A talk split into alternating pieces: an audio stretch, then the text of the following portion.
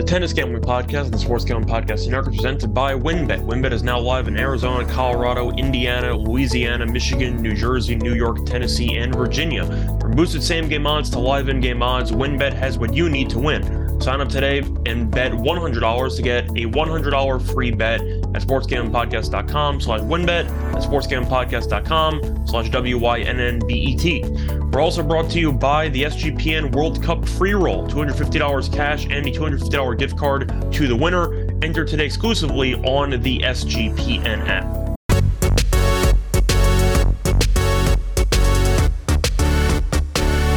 And welcome everybody to the Tennis Gambling Podcast here on the Sports Gambling Podcast Network. I'm your host, Scott Reichel, and I'm joined by a very special guest, the original OG co-host for the podcast, Sam Jacob. And together we're going to break down the final match in the ATP Finals. First of all, Sam, been a while. Have you been? Looking forward to breaking down the match with you. Yeah, it's good to be back. I took a little bit of a hiatus there, but uh, I'm happy to be back with you talking some tennis. Yeah, definitely a fun tournament so far. I know that you've been watching it uh, with me on occasion, and I'm kind of wondering so far, what are your thoughts on the event? I know it's the first year that they're using this particular venue in uh, Italy. It was originally in a bunch of different areas, but it was in the UK for the last 10 years or so. Now they kind of transitioned over to Italy. I like it. There are some issues apparently with the speed of the court, which is why the first serve numbers for the first couple of matches were outrageous. It just seemed like the courts were playing a little bit too fast. But as a whole, I think the atmosphere has been very good. I think the crowd's been very good, and I like what I've seen from the overall product. You? Yeah, I got to agree, and especially with the venue, uh, I think the venue is absolutely excellent, especially from the fans' perspective. Uh, the dark room and the lit up court, it's almost like you're watching a movie, but you're not. And I feel like it's an experience I definitely would like to have, and I think that other uh, other venues should adopt um, this type of look, layout. outlook, yeah, or layout. Um, based off this venue because it seems like something that would be really cool to go to. The only thing I would say is that because it's like that, I think they only have one court. So it's a little bit tough scheduling wise, but other than that, the court itself is absolutely beautiful. Yeah, I did have a bit of a rant there about the schedule. I wasn't sure if I should do it now or wait until we start to actually go through the final matchup. But what do you think? You think I should do it now, or do you think I should wait for the actual match preview? For the rent of the schedule. The fan, oh, the scheduling. Yeah, yeah. Talk about the scheduling. All right. So you mentioned that it's on one court, and I I'm aware that that can make it occasionally difficult to schedule some matches and trying to break it down. I think it's absurd that one side of the bracket had an extra day of rest leading up to the semis. And that has been the case in Grand Slams and in some other events. But usually, at least both sides get at least one day off. Usually, one side will get two days off, the other side will get one day off. Both sides are rested to some degree, and you can keep going forward. I think it was a little bit absurd that you had Fritz and Ruud, who got an extra day off leading up to the semis after the group stage concluded, while Djokovic had and uh, Rublev had to go to separate wars and then immediately play the day after with no time off in between. I thought that it was an extreme, just competitive disadvantage for those two guys for really no reason. I really don't know why, especially for the final ATP event of the season. You didn't schedule in a day off in between to make sure that you actually had the best possible product going into the semis. And Djokovic is Djokovic. He won anyway competitive match against Fritz. He won in two tie breaks.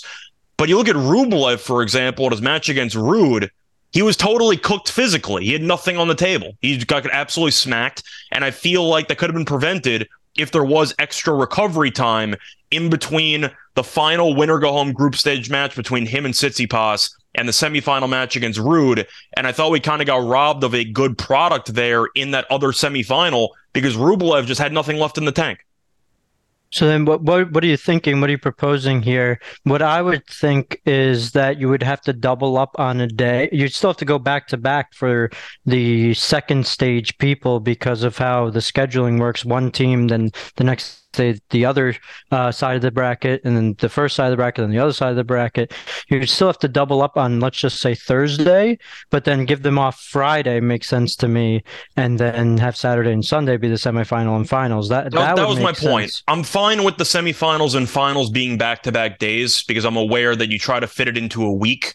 But I do feel like there should have been some day off in between just to ensure that the ATP finals, you know, the championship, the most important event that's not a Grand Slam tournament, should have involved a better plan with regard to rest for these star players to put their best foot forward on a big stage as the final, let's just say, dessert of the actual tennis calendar, if that makes sense. So you would double up on a back-to-back day before the semifinals even hit, like uh, as the last day of the group stage. Uh, you would double up and make, let's just say, the second, the t- the uh, part of the bracket that's playing on the second days play on a back-to-back then instead of having to play back-to-back into a semifinal. Yes, or in other words, you could potentially just put all four matches on the same day for one of the group stage days and then plan it yeah. out accordingly. That was kind right. of m- my logic of it. But I don't know if you agree or disagree. But I did think it was a little bit weird that Djokovic, who I know is overcoming some blood sugar issues, it looked like in the middle of that Medvedev match after the second set, he ended up winning in three. But if you watch the Rublev match against Ruud, he got smacked. He just had nothing in the tank, and it seemed like he kind of expended all his energy in that third set comeback, or the I should say the uh, comeback match against Tsitsipas, where he won in three. No, that I mean that makes sense to me. If you're able, if you can double up on a on a Thursday, giving you a break on Friday, that'd be perfect for all the players. It's just they literally are spreading it out perfectly and not really thinking about that uh, because one side of the bracket has to play on Monday, the next second 2nd mm-hmm. side of the bracket plays Tuesday, then it just it lines up in that way. But I agree, if you move over the Friday matches to Thursday and make them play back to back on a Wednesday, Thursday, then they could have off Friday going into a semifinal. I, I agree with that. I would like that change. No matter what, there would have had to have been a back to back involved, but I feel like it would have been better to have the back to back done in the group stage because you don't have to win every match in the group stage to advance of course, it's more difficult, but the point is, it's not a single elimination situation. I just feel like it's a little bit unfair to Rublev, who did nothing wrong. He won the match he needed to win against Tsitsipas, but then Ruud's been doing nothing for about a day or so extra, and he can just scout and be healthy and watch Rublev potentially run out of gas. And I just feel like that wasn't exactly the fair situation for him. But either way, that's kind of my two cents. I think they could have scheduled it better. Still, you know, not the end of the world. Djokovic now, though, has to play three straight days, which is kind of another issue you run into for the final because it gets even worse as you keep winning rounds if you had no day off leading up to the semis. But yeah, that's kind of my two cents. But I kind of want to know your thoughts. I think we're kind of on the same page. Yeah, I'm with you. I'm with okay. you. But either way, uh, it's time to actually get into the overall final match and to talk about how we've gotten to this point. Before I should get into any of that, I want to take a quick word from our sponsor. Ready to win money and boost your odds? WynnBET is now live in Arizona, Colorado, Indiana, Louisiana, Michigan, New Jersey, New York, Tennessee, and Virginia. We're bringing the excitement of Wynn Las Vegas to online sports betting and casino play. Exclusive rewards are right at your fingertips with Wynn Rewards on WynnBET. Be on the lookout for the WynnBET Win Hour each Thursday from 5 to 6 p.m. Eastern Time. During WynnBET Win Hour, marquee games of the week will have better odds on WynnBET, giving you a larger payout opportunity. Great promos, odds, and payouts are happening right now at WynnBET. From boosted same game parlays to live in game odds on every major sport, WynnBET has what you need to win. Ready to play? Sign up today and receive a special offer bet $100 and win $100 no questions asked. There's so much to choose from. All you have to do is head over to sportsgamblingpodcast.com slash wynnbet so they know we sent you. That's sportsgamblingpodcast.com slash W-Y-N-N-B-E-T to claim your free bet today. Offer subject to change. Terms and conditions at Must be 21 or older and present in the state where playthrough WynnBET is available. If you or someone you know has a gambling problem, call 1-800-522-4700. Welcome back, everyone, to the Tennis Gambling Podcast. Just finished going through quickly our thoughts on the tournament so far, as well as my brief rant about how the scheduling could be improved in future ATP finals. Now it's time to actually talk about the final match here and to talk about the matchup between Ruud and Djokovic. And before I actually get into any of the X's and O's and the overall odds and everything like that, do want to recap the actual path for both players up to this point. Ruud ended up being a surprising winner of his group stage. He was actually the longest odds to win his group, and he did. He beat Felix in the first match, beat Fritz in a competitive three setter, went to a breaker in the third. And then after that, he lost to Nadal in straight sets. However, Ruud already clinched the group up to that point. So there were some question marks if Ruud was was going to fully try, if he was going to save some energy. It was a good match. Nadal looked awful in the first two matches, but then ended up winning one, so he didn't leave empty handed. But it did seem like Ruud was conserving energy at times just in case, and it paid off because Ruud ended up beating Rublev very easily 6 2 6 4 in the semis. As for Djokovic, he beat Tsitsipas in the first round in straight sets, beat Rublev in straight sets, then had the war against Medvedev, which I know Sam live bet in the middle of that match. But there were questions if Djokovic would actually try. Similarly to the Ruud situation, he clinched his group already. So it was a matter of if he was actually going to care, and he did and it ended up being a three hour marathon, which Djokovic won. Then he had no day off and had to face off against Fritz yesterday, which he ended up doing. And he, or I should say on Saturday, and he ended up winning that one 7 6 7 6. So Djokovic has had a couple of longer matches with some breakers involved. Ruud really has not. Ruud had one three setter, and all three of the other matches were in straight sets.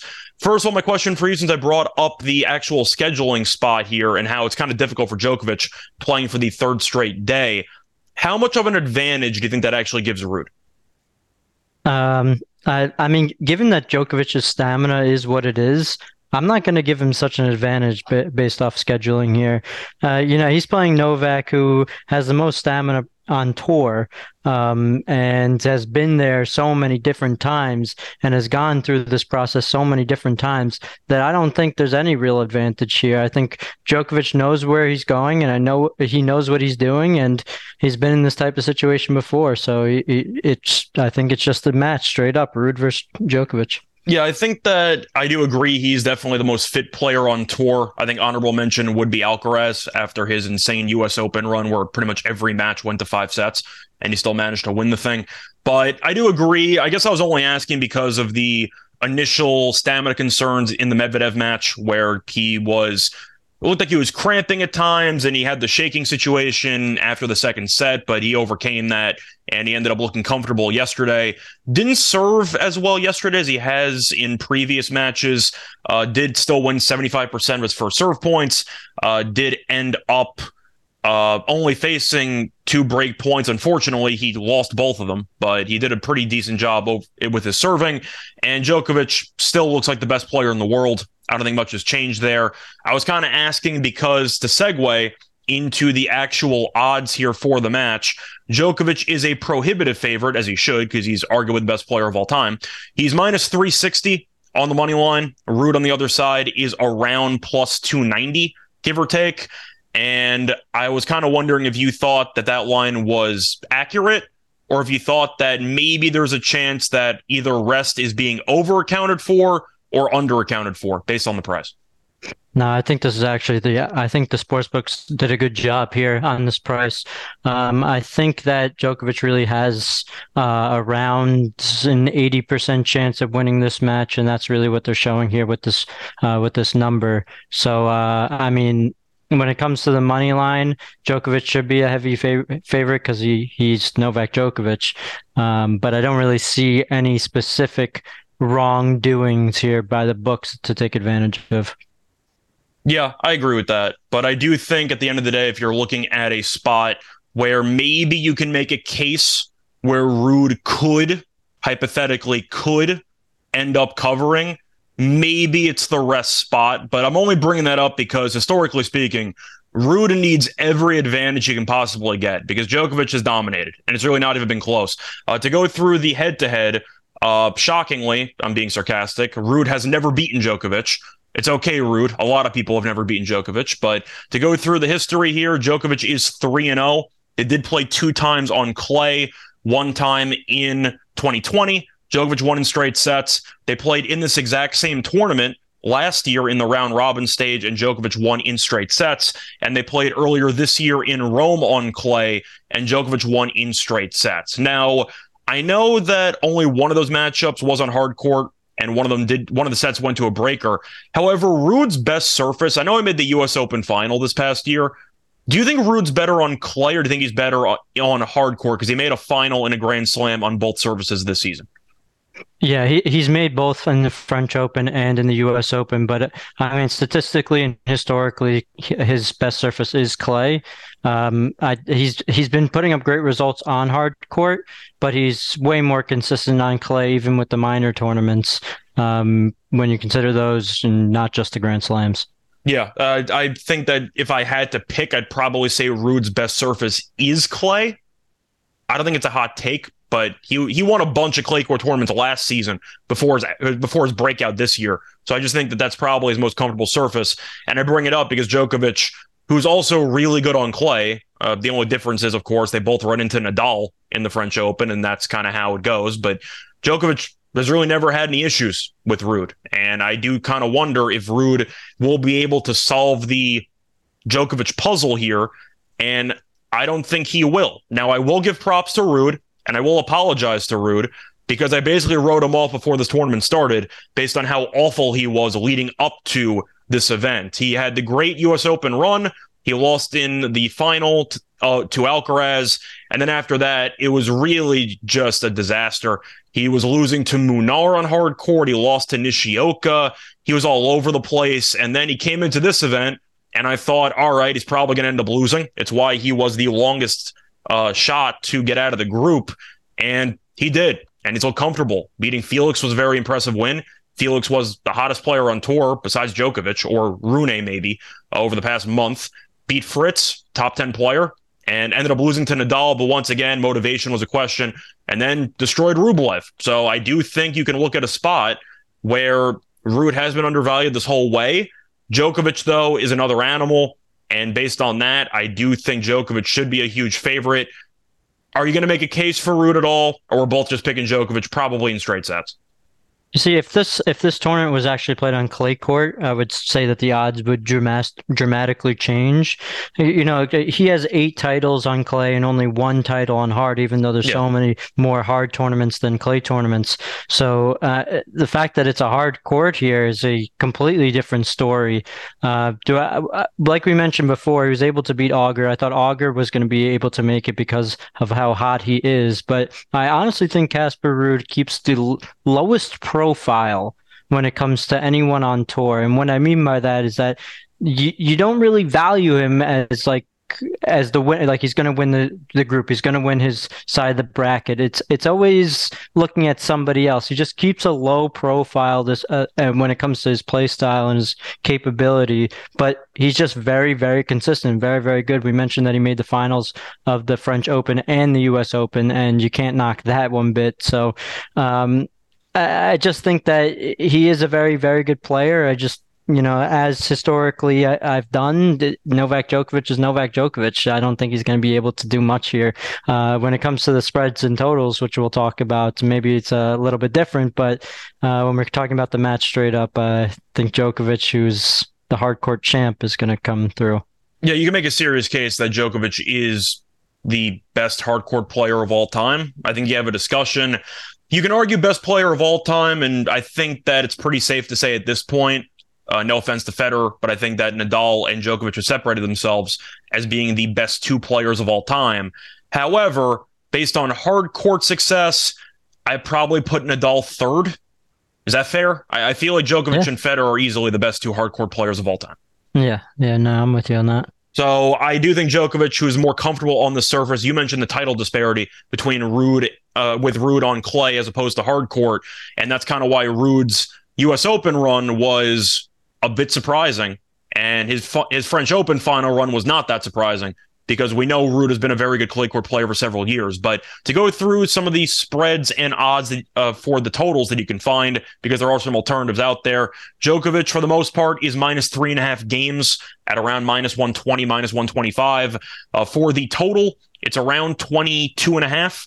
Uh, the over and under are both minus 110. You can find some alternatives. Uh, 23 and a half. The over is plus 110. Under is minus 140. And for the sets, you do have over or under two and a half sets. Uh, over is plus 155. Under is minus 185. I know we're going to save some of our best plays for the actual event uh, for the lock and dog segment, but just to briefly go through it, what type of overall feel are you expecting from this match? Do you expect to see a Djokovic masterclass again where he just rolls, or do you think Ruud has his moments and maybe we have a bit of a war on our hands, at least more competitively than people think? Right. So uh, when we talk about the money line here, you know, we discussed that before, and I think that Djokovic is going to pull through. We both. But but when we're talking about spreads and we're talking about totals, I can't deny the fact of how often Djokovic has been going to tie breaks here. You know, he just had two tiebreakers against Fritz, um, and then he had two against Medvedev. So it's a very tough call when it comes to the 22 and a half and the three and a half spread because that consists of two breaks at least for Djokovic, and that's a two break lead over Ruud. Um, uh, so it's very tough here. I'm actually going to look at the over at the 22 and a half just in in case it does go to the tiebreak. And you know, if if Djokovic does serve first and gets the break, then he will go. He will he will get that six three, and then that seven six, which will um, which would put it under. But um, I still think that it's a it's a good chance that this one of these sets might go to tiebreak, and I think the over might might just get there. Yeah, I definitely think that based on what we've seen with the speed of the overall courts, that you have seen a lot of longer sets with a lot of holding serve, and you could end up seeing that. I guess the only uh, difference would be the fact that Tsitsipas, Medvedev, Rublev, and Fritz, I think we can agree, are all better servers than Ruud. So I feel like that's the only, I'd say, counterpoint you could make. You can argue maybe Rublev serves a bit overrated because the first serve percentage could be better. Yeah, I was going to mention that. Would you probably agree though that those four guys are better servers than Ruud, or maybe at least three of them are better servers than Ruud? Yeah, yeah, three of them are definitely better. We have Tsitsipas and Medvedev who are for sure better. Um, but, and Fritz. Fritz is uh, one of the better servers on tour. Right, and Fritz, who had 15 aces today, to Djokovic's four aces today, so definitely better servers there. But uh, has been showing that he's been able to stay tough in this, and he's been able to get those opportunities. The only thing is, is how many opportunities is he going to get, and is he going to be able to convert? Many of these matches that he's had, he's been going to tie breaks, and he's only been able to convert one break point, not including the one today where he was able to break Rublev four times. But uh, you know, Rublev had the um, fatigue factor, but those other matches that he was playing throughout this tournament, he was getting one break opportunity and he converted on them. Um, so well, that was the same thing with Rublev in his match today because Ruud did break him four times. He only had four break point chances. So he's really been basically batting a thousand in baseball terms with the break point chances because he's made the most of them. But I do think you have to wonder how many looks is Djokovic going to give him because Djokovic has been serving out of his mind this entire tournament. Uh, yeah, Djokovic has been playing very well, but he's been going to the tiebreak. So, I mean, I, I think it's a little bit uh, scary when it comes to that 22 and a half because you'll need um, you'll need a tie uh, you'll need to get two two of those breaks over Ruud and Ruud does could get the opportunity to break he just needs to be able to convert on them and then you might have a problem with that under um, so if if I'm going with uh, the spread and the total I'm looking at the th- plus three and a half for Ruud, and which is a plus 100 in the over 22 and a half um, in the game. Now, I'm not saying which one's my lock yet. We'll wait for that one, but that's how I'm looking at the match. Well, we also have a couple of props. I don't know if you like any of them. Uh, I don't know if you're actually looking at them right now, or maybe I should just read them off. But either way, you have props for the total aces in the match. You have props for the total double faults and the props for the total breaks of serve. Usually we have individual player numbers for those, but those unfortunately are not up right now. We only have the collective uh, number of aces, double faults, and breaks of serve. So the aces are at 14 and a half uh, for the over under, a little bit juice to the under there at minus 125. The double faults combined are over under two and a half. The over is minus 145 and the unders plus 115. And as for the breaks of serve, you have over under three and a half and the over is minus 135.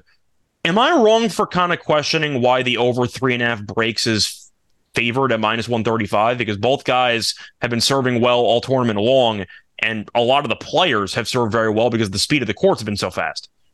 Oh yeah, yeah, yeah. I think um, I, I would think that the favorite side would be the under three and a half, given the low breaks that have been happening uh, throughout this tournament. It's based on reputation, of course, because Djokovic and Ruud are good returners. But I have to at least acknowledge, based on the court environment and the court just consistency from what we've seen up to this point, breaks have been few and far between. Yeah, no, I'm with you on that. I would think the opposite way. Uh, what what I think is interesting that you mentioned, you said it's an over 13 and a half aces or 14 It was 14 and a half. The over is minus 105. The under is minus 125. But Ruud and Djokovic have been surprisingly hitting double digit aces in a couple of these matches, which is a bit unexpected.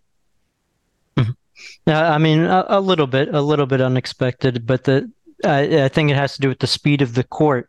And oh, I think over 14 and a half, though, hearing that number is a little little low there. I would think that uh, I like the over when it comes to that. Ruud has been um, serving up a lot of aces. He served up 10 today. That would leave only five needed to be for Djokovic, which is uh, under the average of what he's been doing throughout this tournament.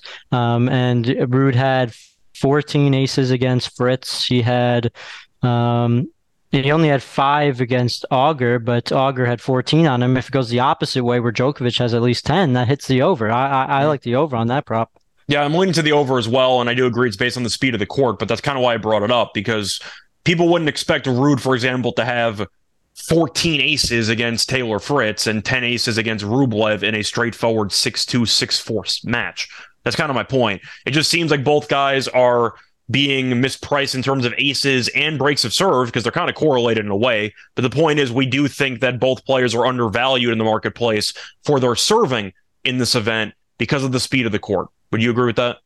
Yeah, absolutely. And uh, although I do have to mention that that Fritz one was a three setter, when you talk about the Rublev match, he, he just had he had he had ten on that one. So um, I think Djokovic will be able to get a nice amount of aces here, maybe hit the double digit mark. And if he does hit the double digit mark, I think that's a that's locked up that the over is going to hit. Yeah, I definitely can agree with that. But anything else you want to fully add uh, about this match breakdown or about the pathway each player had, or maybe how they match up against each other, or should we just move on to the lock and dog segment? Uh, what were the props again besides the um, breaks and the aces? You have aces, double double faults, and breaks. What's the double faults number? Uh, two and a half. The overs minus one forty five. The under wow. is plus one fifteen. Wow, you can't touch a two and a half. That's why I'm not touching the double faults there. Uh, maybe for individual players, I would have done something, but for this one, I can't. Uh, I think that number is pretty much untouchable, especially for the over at minus 145. Like that, I can't take. And we think it's going to go to maybe a breaker or two. So you might have a couple of long service games or long, I mean, uh, sets. So you might end up getting 12 service games with a tiebreaker attached to it. So you might have a lot of volume, which could get you over, but I'm not touching that. I do think, though, the breaks of serve and the aces might have something there in terms of value, though. Yeah, absolutely. I'm with you on that. I like the aces especially. I think Djokovic will be able to get to a high number like nine or 10, and then it's pretty much a cakewalk for there for Ruud. Yeah, Ruud's also not the biggest guy in the world. He stands far yeah. back on the court, but six feet tall only. That's what I'm saying. So Djokovic could hit his spots, and I'm not exactly sure if Ruud's lunges would actually make contact with the ball. So there we go. But yeah, yeah, if you compare it to a guy also like kind of that height, uh, I mean Rublev's even taller than him. But uh, when Djokovic played Rublev earlier, who, who is I guess the closest to Ruud's height, uh, Djokovic had let's I think it was twelve aces on him. So uh, Djokovic be... had twelve against Rublev, and even yep. in the uh, destruction match that Ruud had against Rublev on Saturday, Rublev once again got broken four times he still had nine aces, and it was a very short match. So Rublev made the most of his opportunities when it came to first serves, and I think Djokovic can do the same. Yeah, I, I gotta like the aces over. Yep. Uh, anything else you want to add, or do you want to uh, just move on to the next part of the show? Um, I'm excited to give my plays out. Cool. So we're going to get into the lock and dog picks for the final. But before I get into that, going to have another word from our sponsor. We're also brought to you by the SGPN World Cup free roll $250 cash and a $250 gift card to the winner. Enter today exclusively on the SGPN app. Make sure to check out all of the World Cup content on sportsgamblingpodcast.com. Get your holiday shopping done early at the SGPN merch store. SGPN gear is the perfect stocking stuffer for the DGen in your life. I personally like the Let It Ride Christmas sweater. If you're going to hear a bunch of Christmas music and you know people are already looking forward to it, might as well prepare for the Christmas parties you're going to have by getting a sweatshirt early. And the Let It Ride sweatshirt, I do think, is a very nice piece to add to your collection. Plus, from now on until Thanksgiving, you can get 10% off while using the promo code Dallas Sucks in all capitals. That's store.sgpn.com, promo code Dallas Sucks. Welcome back, everyone, to the Tennis Gambling Podcast. Just finished going through the final in the ATP uh, finals, uh, the last ATP tournament of the season, with uh, OG co host Sam Jacob over there. Now it's time to get into our best plays for that match in the lock and dog segment. Sam, since it is your first appearance on the show in a while, I'm going to let you do the honors. You go first. What is your lock for the show? All right. You know, I mentioned earlier in the podcast that I was looking at more at the 22 and a half and the three and a half, but in reality, I don't really like either one of those. And I, I, was just talking about what I would think for the total and the spread, um, because it's been going to a lot of tie breaks. I do think that it's very possible that there is a tie break, but I do think Djokovic is going to win this one 2 nothing. I just think it's a bad matchup for Ruud. So what I'm looking at even though I said over 22 and a half, I'm looking at the player total for Casper Ruud under 10 and a half. That gives me the ability for him to get 7-6 tiebreak. Djokovic wins it and 6-4. It gives me both options. I don't have to be stretching it out for the 22 and a half or the three and a half there. I could get the best of both worlds here as long as Djokovic wins 2 nothing in sets. So I'm looking at the under 10 and a half for Casper Ruud minus 125. If a score like 7-6 6-4 goes down, I win. If anything less than that and Djokovic dominates, I win again also. The only thing I'm fading if he does win uh, 2 nothing is a 7-6 um 7-5 or 7-6 7-6. So uh, I'm taking the under 10 and a half minus 125 for Casper Ruud or even hypothetically, if Ruud wins a set and then he gets smacked 6 2 6 2 in the next two sets and still win. that's so true. it is a possibility as well. If that's definitely, a, you know, it is possible Djokovic could 6 0 him if it goes to a third set and Ruud just throws in the towel. But yeah, definitely understand that play. And what is your dog for the podcast? Uh, I'm I'm going to take something we mentioned uh, at the end there, and it's going to be the, one of the props. I'm going to take the under three and a half breaks of serve in the match, and it's because I think Djokovic will win two nothing in sets. I just think that the courts are playing very fast. There's not many break opportunities uh, throughout these matches. You know, R- Ruud twice in in these have only had one break opportunity and got that break and was able to win the match. So I'm going to go with the under three and a half plus 105 in breaks for this match. Okay, and for me. Well, I know that it's not exactly a rare situation to double lock something, but I had a secret play that I was stashing the entire show just to actually give it out, and you took it from under me. It was the Casper Ruud under 10 and a half games for his personal team total, player total, whatever. I've taken a bunch of these props in the past and they've done well for us in the finals, but 10 and a half I think is too high. Uh, you can argue that maybe if it goes three sets, then you, you're in trouble. I'll take my chances. I think Djokovic does win this match in straight sets. But I do think 10 and a half gives you a lot of room for leeway. You're looking at a spot where if Ruud does hypothetically win a set, you're not totally dead. You're most likely not going to win, but you still have some life, quote unquote. But I do agree with the overall breakdown that you just had. And just to reiterate some of it, I do think Djokovic, if he ends up winning a set 7 6 and Ruud ends up, of course, winning six games in that set, the spread wager might get screwed and the total might get skewed because of the 13 games in the first set.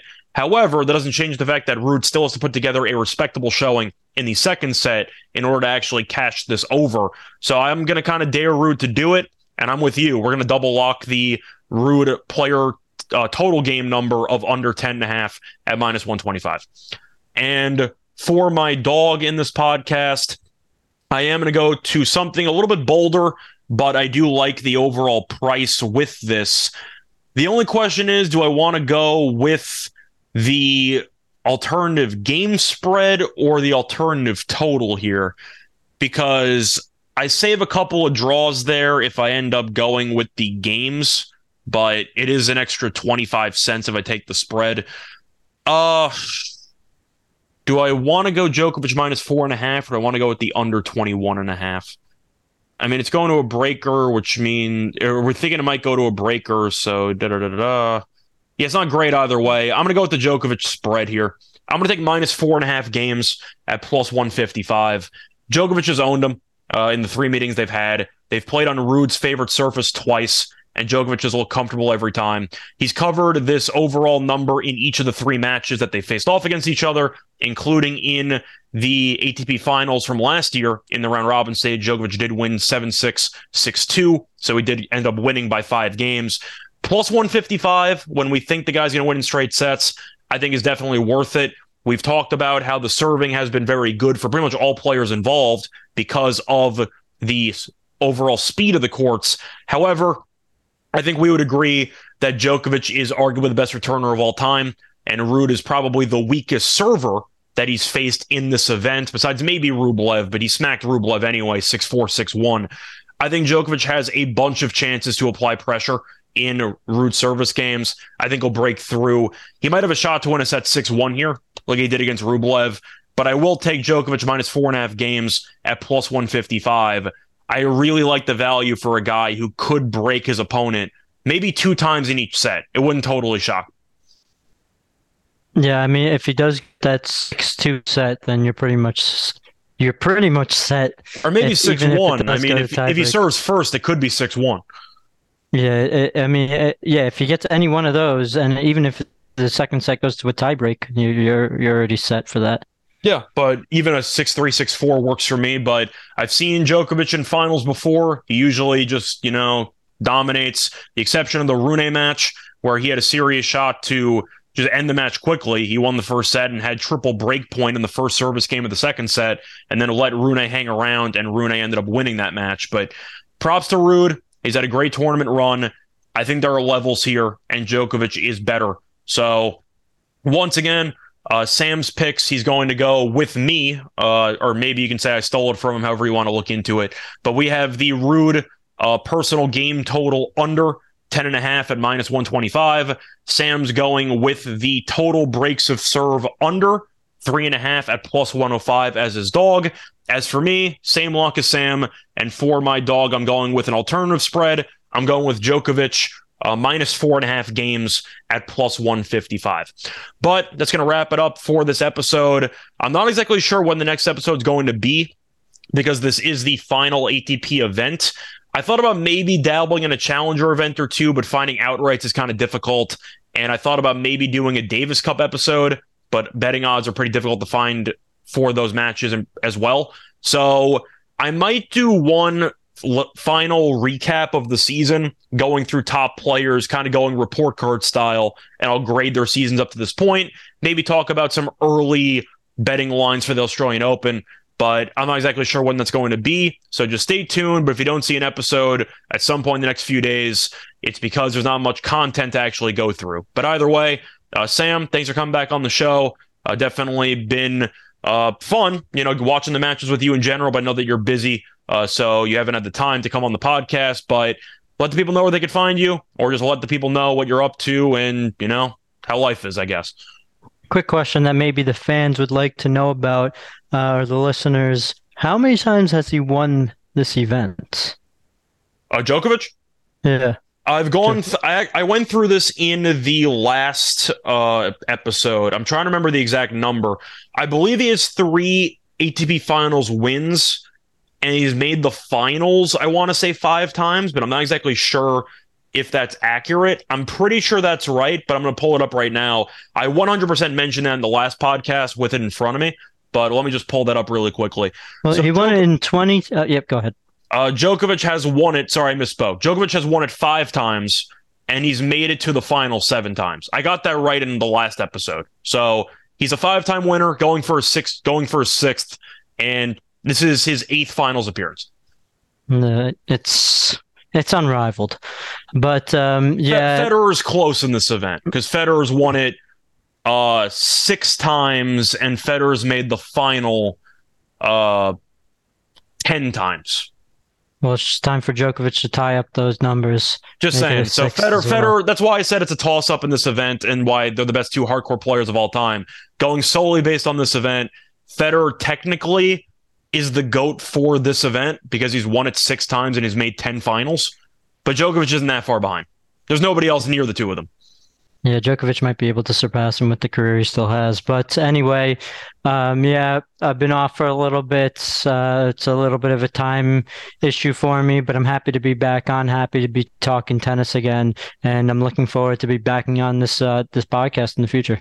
Yep, looking forward to having you on uh, once again. I'm sure we'll have you uh, back, uh, hopefully in a more consistent capacity if the workload that you're dealing with kind of slows down a bit. But that should be at some point in I'd say January, kind of when the tournaments are about to start up again in Australia, either in Brisbane or Sydney or any of those lead up to tournaments for the Australian Open.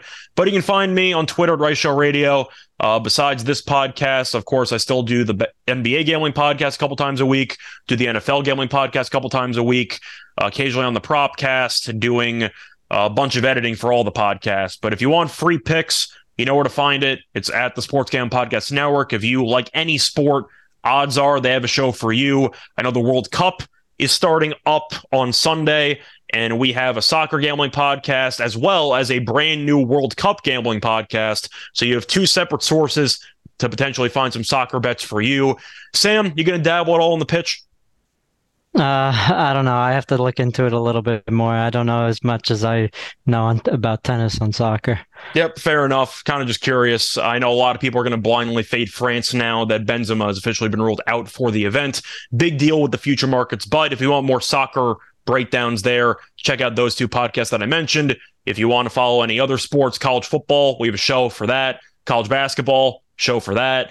Baseball's during the off season, but we have a show for that during the season. We cover everything. There's even a frisbee podcast. Like we we cover everything over the Sports Gambling Podcast Network. But other than that, though, until next time, maybe I just want to. Well, I'm sorry. I just want everyone to know that I will be personally betting this under 10 and a half. So I, if it loses, just you can know that money out of my wallet will be there'll be money out of my wallet if it if it loses, and if not, we all win together. So first of all, Sam, you said my wallet. It's our wallet because we're both betting the same play, but Beautiful. we're in this together. But yeah, we bet every play we give out on the show. So there you go. But other than that, though, until next time, either on this show or if you just find me in some other capacity on another show, good luck to all of you and all of your bets. Bye, everyone.